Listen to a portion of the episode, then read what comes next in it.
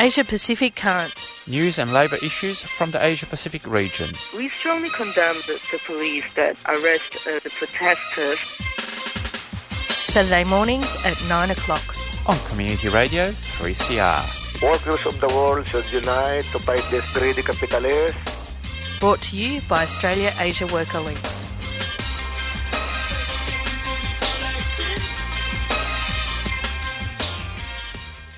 Good morning and welcome to Asia Pacific Currents this Saturday, the 14th of November. Uh, September. How, how about September?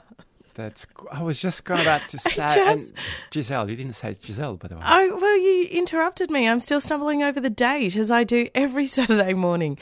Let me finish. It is the 14th of September. I'm Giselle Hanna, and you're listening to Asia Pacific Currents here on Community Radio 3CR. And good morning, listeners. And my name is Pierre Morrow, and you certainly came out loud and strong before, almost as uh, as strong and alive as your hair this morning, Giselle. But, Did um, you know that we do radio, Pierre? No one can see me. That's right. It's painting a picture with words. You should have. You should remember that from your radio Oh, training. delightful, delightful. That's right. We've but we've got so um we've got um a, a show full of interesting uh, news, but also very importantly about quarter uh, actually before quarter past um, fi- uh, nine, uh, probably around uh, twelve past nine. We've got a very interesting interview um, with a uh, activist, a socialist activist in Hong Kong about the protests. So we'll give a very um, uh, uh, analysis, very uh, interesting analysis about the the um, the politics, and we've got our usual ra- Labour roundup. But of course, if you want to get in touch with us, Giselle, That's right. You can find us on the web, all the w's.aawl.org.au. We're on Facebook and Twitter, so find us on those social media platforms. And we continue to post news and information and current affairs about labour movement issues across the Asia Pacific region. That's right. And before we get on to the Labour update from the region, just uh, uh, thanks to Solidarity Breakfast for another interesting program. And that music was "Never Look Back" by Cindy Boste, although it was a very long song, and I really uh, cut it with about four minutes to go. But there you go. Blame Solidarity Breakfast. I'd us. like to. I think we should. That's good. That's good. Uh, but it is three past nine o'clock. We've got to get to those news items, and I think you've got the right first one. That's right. Time now for news from around the region, and we're going to start in Palestine. Last Friday week, during the weekly protest by the new grouping of the March for the Right of Return Commission, two Palestinian demonstrators were shot dead by the Israeli military. These demonstrations near the border with Israel have been a weekly occurrence since March last year and are an attempt to focus the struggle on the right of return for Palestinians to their land. Around 6,000 participated in this last march, with around 75 of them being injured by Israeli gunfire. The fact that most of these gunfire wounds were to the upper part of the body shows that the Israeli military was directly targeting the demonstrators for maximum damage.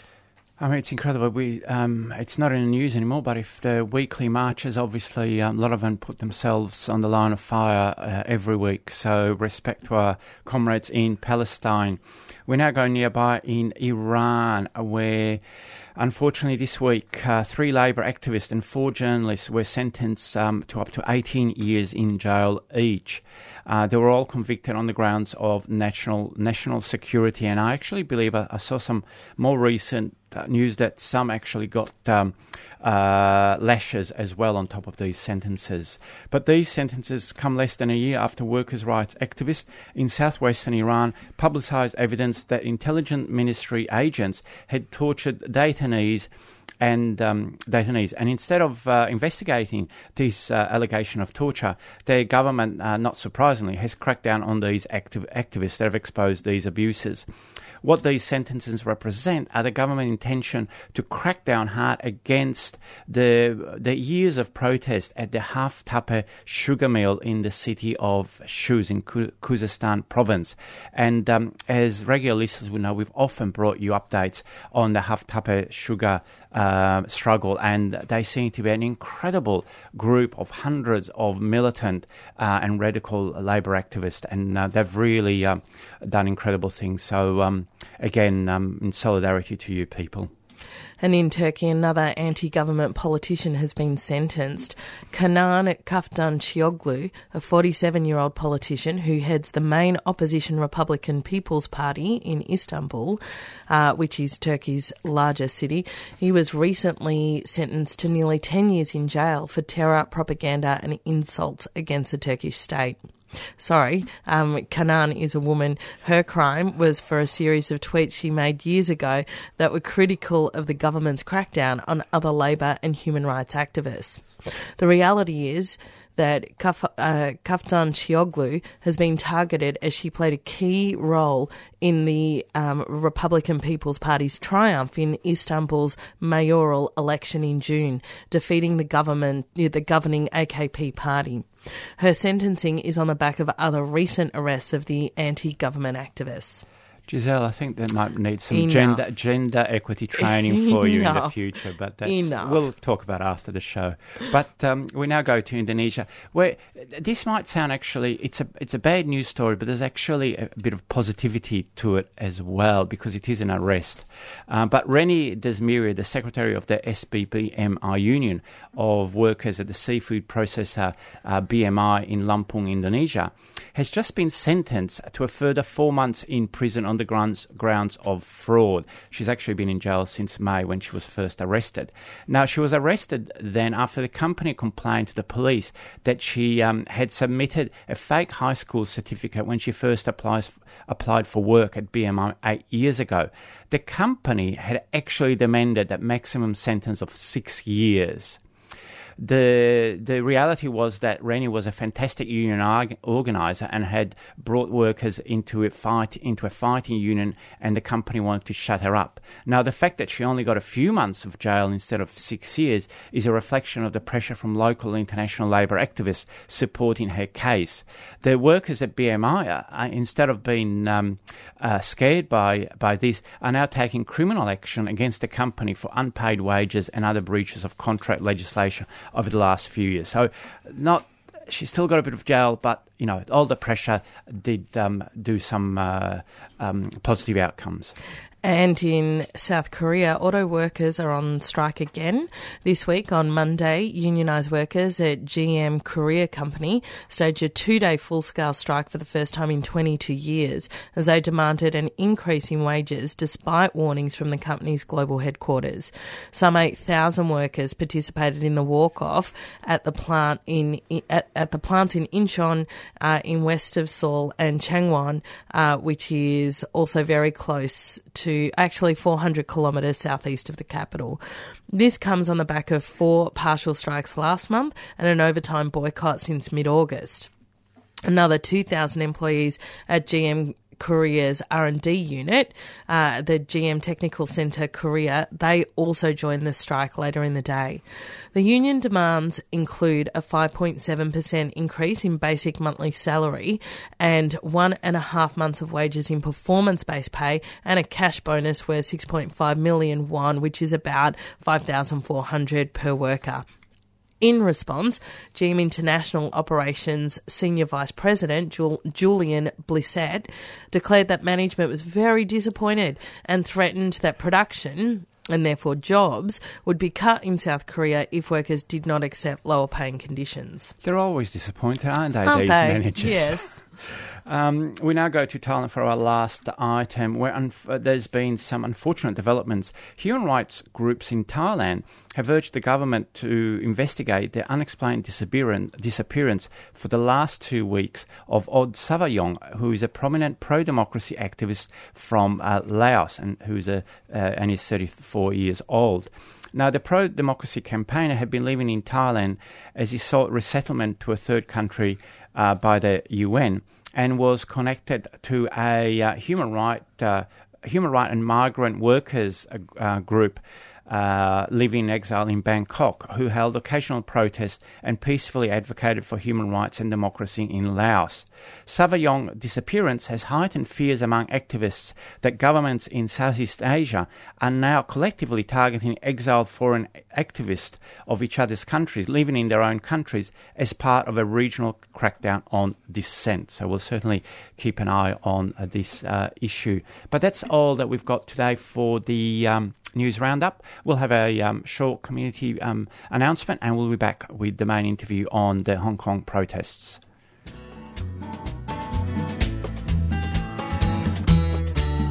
This is Irene Bolger, former Secretary of the Nurses Federation in Victoria. Throughout the nurses dispute in 1986 and the waterfront dispute in 1998, 3CR was always there broadcasting the voices of workers in struggle. You're listening to 3CR Community Radio and we're broadcasting live from the Beta Chicken Strike here in Melbourne.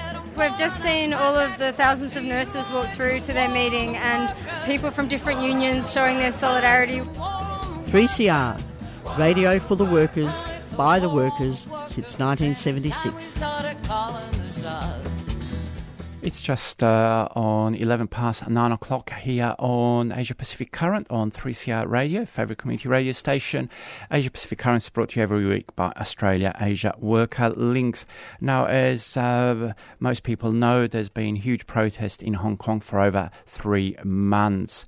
Now, we've, uh, we were lucky um, a couple of days ago, we, um, we interviewed um, Jaco from the Socialist uh, Forum about, the, um, about these protests, and he gave us us um, a good analysis of who's involved, what are the um, what are the main demands, and what are the uh, organisations and its relationship to mainland China. The proposed extradition that the government um, in Hong Kong wanted to introduce generated a huge uh, opposition. Uh, an opposition in the millions of, of people came onto the street. Why did it generate such a huge opposition? The extradition law itself, I would say it is a catalyst for this mass movement, but there has been a accumulation of mass anger, especially for the over past five years.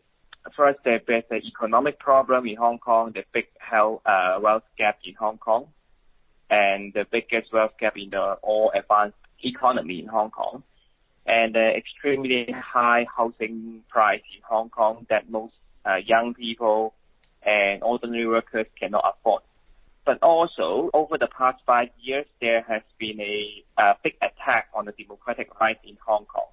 After the defeat of the umbrella movement in 2014, the government has been launching a very severe attack on democratic rights like disqualify the elected legislators just because they are in opposition, or they try to pass the national anthem law, which means sentence people for three years who do not respect the uh, national anthem.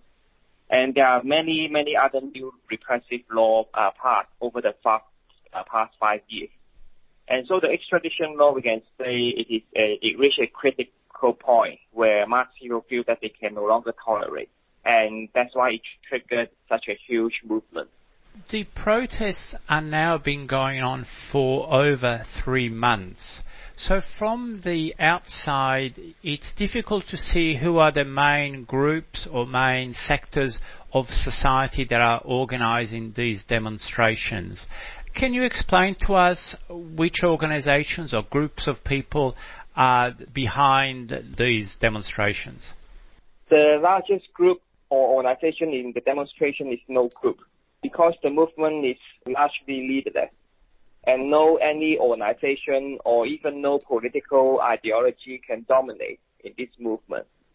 In the political map in Hong Kong, there are, of course, there are pro-Beijing, pro-CCP parties in Hong Kong, and there are also in the opposition, they are mainly the liberals, the pan-democratic parties they hold the like they hold the biggest uh, number of seats in the parliament, and they also have a the liberal machinery uh, for them. But they cannot really direct or lead the movement because the mass people have a strong distrust to them. They learned from the lesson in 2014 when the pan-democratic parties they tried uh, to call off the movement and betray the mass people. And that's why people think that all leaders, we should not trust any leaders. And there should be no organization that can control our movement. There's a strong anti-party or anti-politician mood in this movement. And that's why there are no groups or any sectors who can really lead the movement. You can see most demonstrations, they're large no logos or no uh, party banners. Obviously, Hong Kong is part of, of China, even though there is a two system in place. Are there any links to human rights or labour groups in the rest of mainland China? Socialist Action, we try to build our organization in uh, Hong Kong and also in mainland China. And our group in mainland China is an underground organization, and we operate illegally. And we try to spread our movement, the message of our movement also to mainland China. And we got quite a lot of young people to support, like with our magazine Socialist, we got quite a wide array of young people support. And they are, yeah, they are observing and try to learn from the movement in Hong Kong. And I think there are bigger left-wing young people in China today. They are becoming more sympathetic to the movement in Hong Kong. And the most left wing in China, they regard themselves as Maoists, but the new generation of the so-called Maoists, they are not really same as the old layer. They are more open to the democracy struggle and also the international movement in the whole world. So uh, we try to build up this link with them also. So, are you saying that information uh, of the Hong Kong protest movements and the issues is actually getting into the rest of mainland China, and a lot of people are discussing it? In because of the censorship uh, in the media and also internet, it is not a mass audience or a very big coverage in the media in China. But through internet, yeah, there are young people. They try to discuss it on internet when they find a way to overcome the firewall. And also because the state media in China, they are attacking the movement in Hong Kong every day, saying it is a color revolution or it is a violent action. And but there are a layer of mainland Chinese people. They try to overcome the firewall. They try to buy some device that can help them to watch the TV in Hong Kong. So there is a kind of curious among the mainland Chinese people, they want to know the truth about the protests in Hong Kong, and they don't trust the media in China. Obviously, uh, you're an organised left-wing group in uh, in Hong Kong.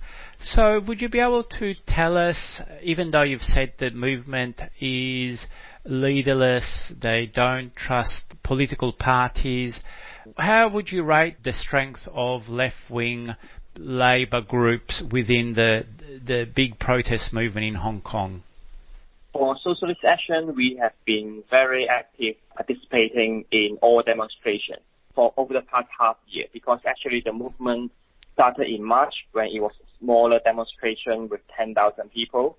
And Socialist Action, for us, we raised our political ideas, how we can strengthen our movement in order to defeat the dictatorship and also to challenge the capitalist system. And in Hong Kong, before the 9th of June, uh, the idea of strike workers' strike action was seen as impossible to realize. And Socialist Action was the only organization campaigning for workers' strike before uh, 9th of June. And then on 9th of June, when 1 million people marched on the street and the government refused to back down, they want to go ahead with the extradition bill.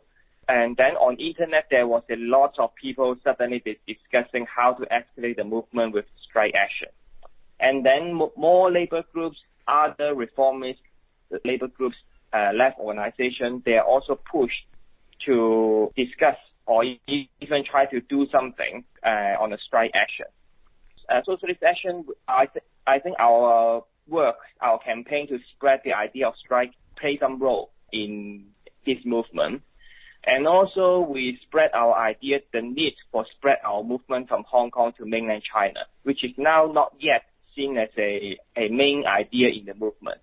Most people still think this is a movement about Hong Kong. Uh, we stress the need to stress the move, spread the movement to China because we know Hong Kong as one city, we cannot win alone. Because CCP is a, is a regime ruling 1.3 billion people. And that's why the working class in China and the mass protest in China now happening today, that it is the target that we can try to unite with them to in order to together to fight against the regime. So one of our important part of our slogan is to spread the movement from Hong Kong to China. And we did have some effect. Like in some demonstrations, some protesters, they also try to give out leaflets to the mainland tourists in Hong Kong. And they try to explain the protest to the mainland Chinese tourists. So uh, we think this uh, more and more people, they will discover the need for spreading the movement to China. The next question uh, really is about one part of the demonstrations that we saw in the last couple of weeks. That was a relatively sizable number of people who were demonstrating outside the US uh, consulate calling for the US government to protect them and to protect democracy. It seemed a very uh, strange thing to do and politically you would think were they totally right wing or were they very naive or were they desperate? Yes, there's a certain illusion uh, among the Hong Kong protesters to the U.S. or Western government. This idea mainly come from the tradition of the liberals, the pan-democratic parties in Hong Kong, and they try to seek like uh, U.S. or the British government to support democracy in Hong Kong, which uh, never happened for decades. And uh, because these Western countries, the government, they want to do business and have a good relationship with China. Yeah, there's a quite sizable demonstration on Sunday, people marching to the U.S. embassy and to hope the government, Trump government can support democ- uh, democracy movement in Hong Kong. And we know that the U.S. government, they never care the democratic rights of people in Hong Kong or China and, but they now they may want to use this issue as a tool to put pressure on onto the Chinese government because now the China-U.S. conflict uh, escalates and they try they want to use this issue to put pressure on the Xi Jinping to get more benefits on the econ- on the trade deals and also in the geopolitical uh, conflict. And that's why we stress that we should seek international solidarity with the uh, working class people, young people, trade unions, or activist groups uh, all around the world, but not with these governments, and because they will not really care. And now it seems like that, yes, it's possible the Human Rights Act is possible to be passed in the U.S. Congress, but I think it will largely be very toothless. It will not it will, it, they may do some kind of sanction in some individual politicians, or they will kick out some Ch- mainland Chinese students uh, from U.S. And this will make with some kind of racist attack also. Yes, we think this will not help the, will not really fundamentally challenge the CCP. And also it will ha- play into the hands of the dictators because they will use it to say that Hong Kong protest is sponsored or supported by the U.S which is actually not true. And they will want to use it to divide the Hong Kong mass people and the mainland Chinese people. And that's why we don't support any uh, U.S. intervention or, of course, or Chinese intervention. And the last question, you've uh, explained quite well some of the tensions and the, the groups and the uh, issues facing you, but the protests have now been going for over three months. The repression is increasing. Well over a thousand people have been arrested. Where to for the movement and what strategies is it going to use? Now the mass protest is still very active people are still in very high morale, and there's no signs of exhaustion. Uh, at the same time, the movement, there's a stalemate in the movement. The government refused to further back down. They did some fake concession to withdraw the bill, but they will continue and to escalate the repression in order and also to delay. They hope that this can uh, exhaust the mass movement in the next period. And uh, we feel there's a yes, there's a need for a clear strategy and leadership to uh, have a breakthrough for the movement, and uh, including strike action, uh, a real general strike action. There were two attempts, two times of uh, strike happened in, in 5th of August and in 3rd and of September. Uh, but it's not, not yet the the trade unions in Hong Kong are too weak, and there's no uh, there's no clear leadership to lead the strike. So most workers they only took holidays spontaneously, but not as a collective strike action. And that's why we think there's a need to build uh, stronger trade unions and strike committees in order to organize another stronger strike action. And actually, Socialist Action has our own member, WASAC, in from HSBC, the multinational bank in Hong Kong, for just organizing unions, uh, organizing trade unions in Hong Kong. And that's why we are also uh, calling protests in Hong Kong and also asking for international working class solidarity. And we hope that our attempt to form union can show an example to other workers also that Hong Kong needs much stronger mass trade union in uh, and the working class organization in order to lead the movement further. And also, we think that they need to change our tactic from uh, mostly confrontational methods with the police on the street or occupation to the model of working class organization and struggle. And also, yeah, as I said, the need for spread the movement to mainland China because mainland China is also the regime is in a big crisis now, and there are all different kinds of issues in mainland China. It's possible they will also have their own issues from the protest. At the first point, they may not really uh, unite with the democracy movement in Hong Kong, but if they will have their own issues, big mass protests in China exploding, and people will see the better the, the power of the mass movement in China, and that's an opportunity for us to unite with the movement in, in mainland, with mainland China also. So that's what we also trying to uh, spread our idea. And the next important day will be uh, 1st of October, when it is the day that uh, is the foundation of the, the Chinese regime today. Because in 1949, 1st of October, CCP took power in China. And the regime will celebrate, and we, the mass protest in Hong Kong will, be, will happen against the Chinese regime. And that will be an important day also to show our strength. And we will yeah, continue to spread our ideas and to campaign to build a strong uh, working class party in Hong Kong in order to change the direction of the movement. Thank you um, very much for that explanation, and uh, we'll certainly keep abreast of the developments.